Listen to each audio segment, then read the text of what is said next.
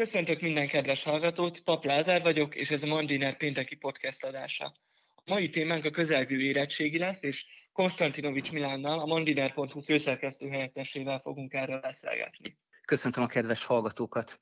A jelenlegi álláspont szerint május 4-én az írásbeli érettséget megtartják Magyarországon, az előrehozott érettségizőket ugye nem csak azok, akik végeznek, azok fognak letenni az érettségizést, ott is azoknak javasolják, akik szeretnének tovább tanulni, ugyanis számukra ugye ez nem halasztható dolog, és bizonyos biztonsági intézkedések mellett szeretnék mindezt megtenni, egy tanteremben 10 fő maximum, és ők is egy, azt hiszem, hogy másfél méteres távolságtartással. Első kérdésem az lenne, hogy Milán ez mennyire, mennyire kivitelezhető ez ennyi idő alatt és ilyen, ilyen formában? Azt gondolom, hogy bár az idő rövidsége nem kedvez az előkészületeknek, meg a szervezéseknek, alapvetően minden eh, gimnázium, minden középiskola fel van készítve, eh, fel van készülve az érettségiknek a lebonyolítására. Tehát itt tulajdonképpen csak olyan technikai változtatásokról van szó, amelyeket nyilván némi találékonysággal, meg némi logisztikával azért ki lehet, azért meg lehet valósítani, hiszen az eddig is adott körülmény volt, hogy melyik időpontban kezdődnek az érettségik, hogy termekre van szükség, hogy felügyelő tanárokra van szükség. Itt talán ami nehézséget jelenthet, hogy egyrészt az elővigyázatosság, hiszen a távolságtartás az érettséginél ugye általában nehezen kivitelezhető, hiszen eddig sűrített termekben e, írták a diákok az érettségit, és most a másik, ami pedig előkerül probléma forrásként, az pedig az emberi erőforrás, hiszen nyilvánvalóan nem lehet bevonni a veszélyeztetett korosztályba tartozó pedagógusokat az érettségi lebonyolításába, és bizony az előregedő korfájú pedagógus társadalomnak jó részét teszik ki azok, akik már a veszélyeztetett korosztályba tartoznak. És mivel csak tíz diák ültethető le egy terembe, ezért jóval több felügyelőre van szükség, hiszen váltják egymást a felügyelő tanárok, illetve van folyósú ügyelet is az ilyen érettségiken, és helyettesítő is mindig be van osztva, aki tartalékként vigyáz, hogyha bármilyen viszmajor helyzet fordulna elő. Ez azt jelenti, hogy ahogy az Emminek a tervei is hangzottak, be kell vonni az érettségiztetésbe olyan nem gyakorló, de tanári diplomával rendelkező pedagógust is, akik erre szívesen vállalkoznak külön díjazás ellenében. Kérdés az, hogy ez minden iskolában megvalósítható-e, egyelőre keveset látunk abból, hogy milyen kapacitás igényt jelent ez emberi oldalról, de azt gondolom, hogy a következő napokban erről is fognak szólni majd a hírek. Értem, igen. Az jutott így eszembe gyorsan, hogy igazából a, a termek kapcsán azzal, hogy most távoktatásra állt tehát ugye az oktatás, ezzel úgy gondolom, hogy értelmszerűen termek is szabadultak fel. Tehát hogy például a logisztikának ez a része, ez mondjuk így számomra, mint aki csak így kívülről figyeli ezt a rendszert, mert e, ez a része például könnyebbség tekintve, hogy gondolom, hogy több terem áll akkor rendelkezésre. Igen, tehát nyilvánvalóan nem a termek száma az, ami szűk, hanem a teremhez rendelhető emberek, folyosófelügyeletet Igen, ellátó tanárok és nyilván itt ez a lebonyolítás működni fog. Érdekes kérdést jelent az emelt szintű érettségiknek a lebonyolítása, ahol ugye központi érettségiző helyeket jelölnek ki, ahonnan több iskolából várják a tanulókat, és ott lehet még talán ez egy érdekesebb kérdés.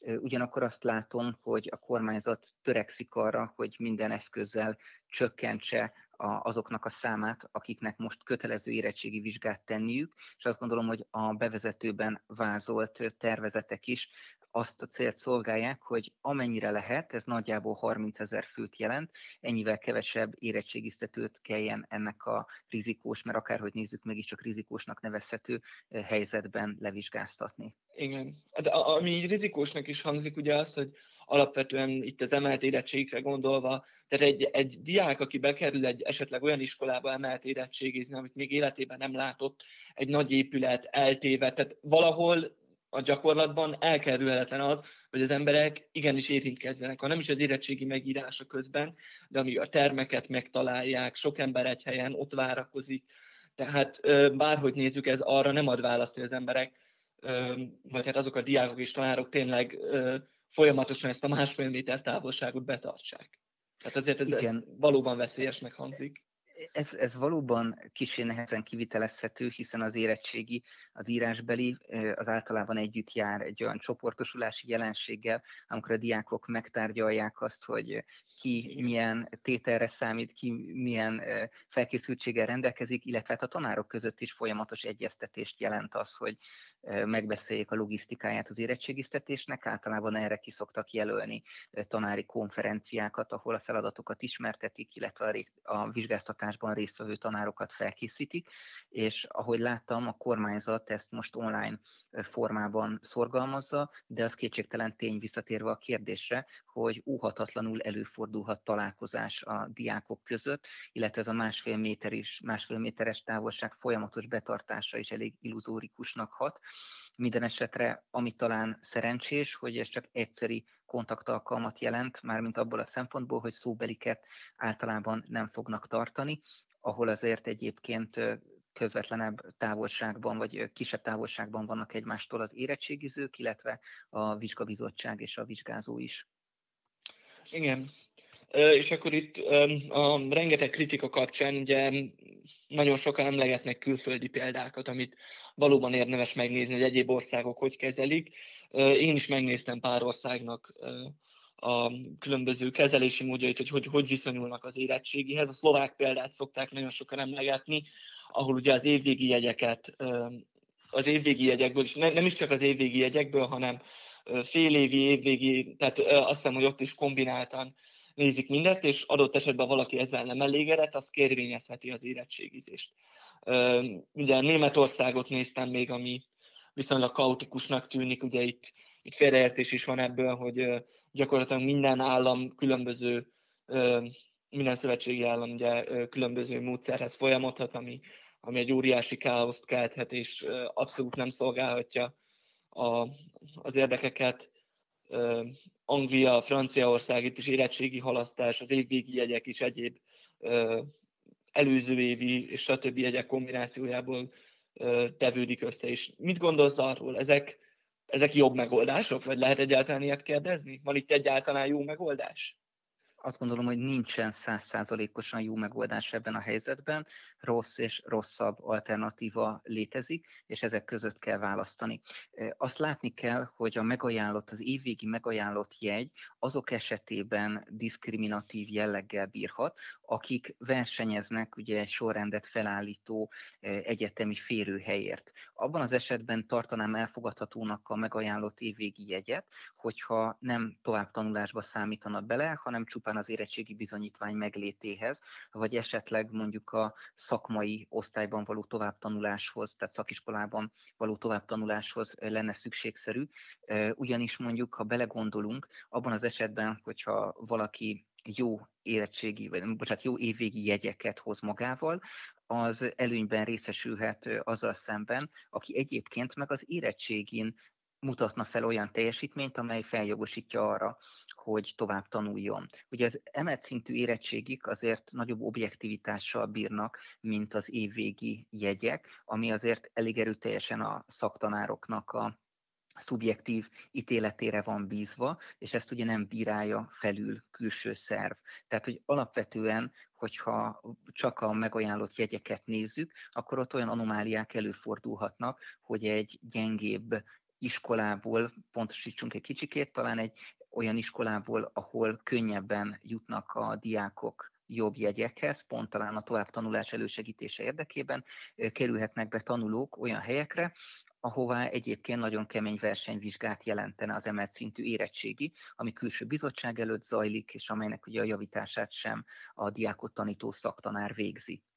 Esetleg az le jelenthetne ebben egy finom hangulást, hogy azoknál az egyetemi férőhelyeknél, ahol tudjuk, hogy, vagy azoknál az egyetemi szakoknál, ahol a férőhelyeknek a száma véges, ott mégiscsak megtartanának csak egy olyan vizsgát, ami a bekerüléshez szükségszerű, és vannak olyan javaslatok, amelyek szerint az olyan egyetemi helyeken, ahol egyébként igen tág a bekerülésnek a lehetősége, és nem is szokták feltölteni a férőhelyeket, oda kerülhessenek be megajánlott jegy alapján azok, akik egyébként oda szeretnének menni.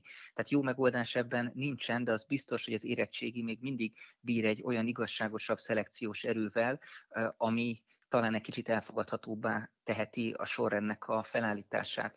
És itt hívnám fel a figyelmet egy másik igen fontos problémára, amit egyébként a lapunknak nyilatkozó tanárok is említettek, miszerint a szóbeliknek az elmaradása azért szintén befolyásolhatja az érettséginek az igazságosságát a felvételi tükrében, hiszen ahogy a lapunknak egy kémia-biológia szakos tanár nyilatkozott, a kémia érettségi, emelt szintű kémia érettségi esetében nagyon ritka az, amikor igen jó eredmény születik az írásbeliből, gyakran 40-50 százalékot érnek el a tanulók, és ha csak ez alapján végzik a továbbtanulásnak a számítását, akkor kimarad az a korrekciós lehetőség, ami pont az ilyen igen nehéz természettudományos írásbeli vizsgáknál segítheti a tanulóknak, a, a tanulók eredményének a javulását. Értem, hát ebből is látszik, hogy mennyire összetett ez a kérdés, és mennyi, mennyire nem létezik százszerzalékos megoldás, és mennyire gondolt, hogy fog még változni mondjuk. Tehát ugye, ha jól emlékszem, a napokban belengedték ugye azt is, hogy adott esetben ugye a járvány függvényében az időpont is lehet, hogy még ki fog tolódni. Hogy emellett a változási lehetőség mellett látsz olyan változási lehetőséget, hogy esetleg finom hangolják még ezt a megoldást olyanra, hogy mondjuk bizonyos esetekben, amiket te is említettél, mondjuk tényleg elfogadják az évvégi jegyeket, vagy, vagy valami módon a már megszerzett jegyeket. Nem tudom, hogy erre van esély.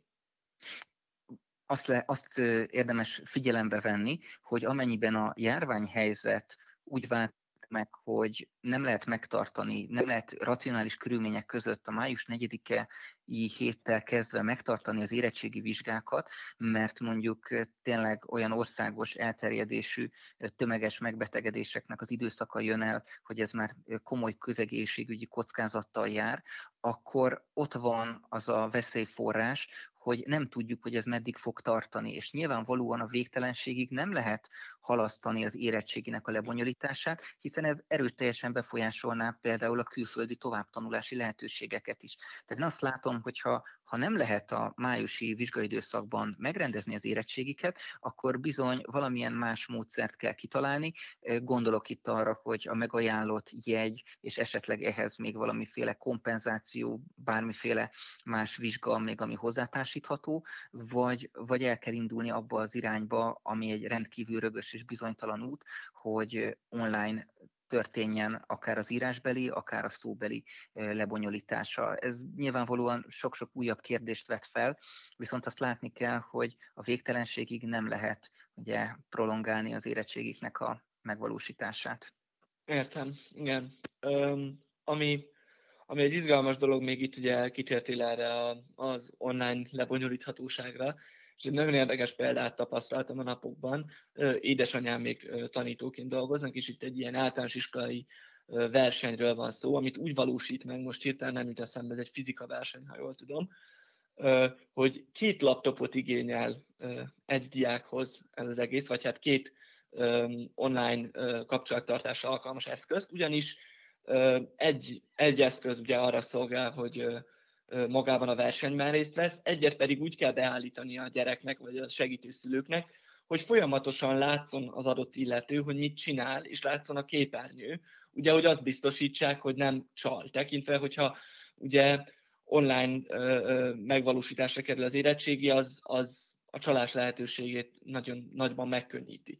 Tehát például itt ez az online-nál is számolni kell azzal, hogy minimum két eszközre van szükség, és egy szabad szobára, ami ugye nem mindenki számára annyira egyszerű. Igen, igen, tehát nyilvánvalóan ezek a technikai nehézségek is mutatják azt, hogy kétségbe vonható az objektivitása és a hitelessége egy online lebonyolított érettséginek. Ugyanakkor azt például látni kell, hogy egyetemi vizsgákat már megvalósítanak, illetve például a doktori képzés esetében a házi védést is már online módon megvalósították, tehát hogy erre voltak már Zoom-mal, illetve Skype-os platformmal példák, és nyilván persze az érettséginek más a súlya ebben a helyzetben, hiszen a továbbtanulásról dönt, Ugyanakkor, hogyha a személyes kontaktalkalmak, tehát az írásbeli is olyan megvalósíthatósági akadályokba ütközik, amely komolyan veszélyeztetni a diákoknak a egészségügyét, egészségi állapotát és testi épségét, akkor, akkor valóban egy még rosszabb, de még elfogadhatóbb megoldást kell választani, hiszen az nem opció, hogy az érettségig teljes mértékben elmaradjanak, illetve én ezt egy legrosszabb forgatókönyvnek értékelném. Hm. És akkor itt még a kritikákra visszakapcsolva egy kicsit, szerintem mindenképpen érdemes szót ejteni itt a, a szakszervezetekről, ugyanis nagyon sok médium úgy közli a szakszervezetek véleményét, Ugye itt, hogyha én jól tudom, de javíts ki Milán nyugodtan, két szakszervezetről, a pedagógus, van egy sima pedagógus szakszervezet, és van egy pedagógusok demokratikus szakszervezete, hogyha jól értelmezem. És nagyon gyakran úgy beszélnek róluk, mint a pedagógus társadalom kizárólagos képviselőiről. Nem tudom, hogy ez mennyiben állja meg a helyét. Ők tényleg valóban lefednék a pedagógus társadalmat, vagy egy valóban legitim véleményt közölnek, vagy mégis hogy működnek ők? igen, tehát minden, azt hiszem, hogy minden olyan szakma, foglalkozás, hivatás rend esetében, ahol nem egy nagy érdekvédelmi szervezet működik, mindig megkérdőjelezhető a legitimitása ezeknek a érdekképviseleti szervezeteknek, és azt gondolom, hogy ha csak a taglétszámból indulunk ki, akkor sem a e, PS, sem pedig a PDS nem tekinthető reprezentatívnak, nem tekinthető olyan érdekvédelmi szerveződésnek, amely az egész pedagógus társadalomnak a hangját tolmácsolná. Erre mi sem jobb példa, mint amikor a PDS sztrájk, sztrájkot lengetett be, és arra buzdította a pedagógus társadalmat, hogy maradjanak távol, és különböző munkajogi formulákra, lehetőségekre mutatott rá, hogy hogyan lehetne bolykotálni az érettségiztetést. És ez a terv, ez egyáltalán nem aratott osztatlan sikert, még azok körében sem, akik egyébként szimpatizálnak a szakszervezettel. Számos online fórumon lehetett azt olvasni, hogy tulajdonképpen ez a típusú magatartás egyrészt rossz példát tükröz a diákoknak, tanulóknak, másrészt pedig éppen az érintettekkel, tehát a tovább tanulni vágyó diákokkal e, szúr ki, nekik teszi nehézé a különböző továbbtanulási terveknek a megvalósítását. Tehát ameddig a szakszervezet ilyen átgondolatlan ötletekkel, e, kicsit adhok módon próbálja befolyásolni az eseményeket, addig nem csak a reprezentativitás, hanem a felelősségnek a kérdése, a felelősség teljes szakpolitizálásnak a kérdése is felvethető és nyilván nehéz helyzetben vannak a pedagógusok is, ezt látni kell, rengeteg a bizonytalanság. Ez a bizonytalanság nem csak abból származik, hogy nem tudják, hogy mikor és hogyan fogják lebonyolítani az érettségit, hanem ugye abból is, hogy nem tudják, hogy a diákok erre hogyan fognak reagálni, illetve egyáltalán a diákoknak most milyen a lelkiállapota és a felkészültsége, hiszen az utóbbi hónapok online oktatása az nem feltétlenül adott releváns visszajelzést arról, hogy hogy halad a diákoknak a tanulmányi előmenetele. Igen, ez, ezek is nagyon fontos, fontos aspektusai a témának. Hát itt olyan érzése van kicsit az embernek itt a különböző folyamatos kritikák, főleg ugye ellenzéki oldalról nagyon-nagyon érdekes, hogy ellenzéki sajtóorgánumok oldaláról nekem kicsit az az érzésem, hogy ha, ha van rajta sapka, akkor az a baj, ha nincs rajta sapka, akkor az a baj hogyha a belga klasszikusával élünk. Egyébként a szakszervezetekre még visszatérve, természetesen ez nem jelenti azt, hogy ne élhetnének olyan javaslatokkal, amik, amik egyébként jók, de itt, itt szerintem nagyon jól kihangsúlyozta ezt, hogy mennyiben felelőtlen ez a magatartás. Köszönjük szépen Konstantinovics Milánnak és a hallgatóknak is a figyelmet. Köszönöm szépen, viszont hallásra.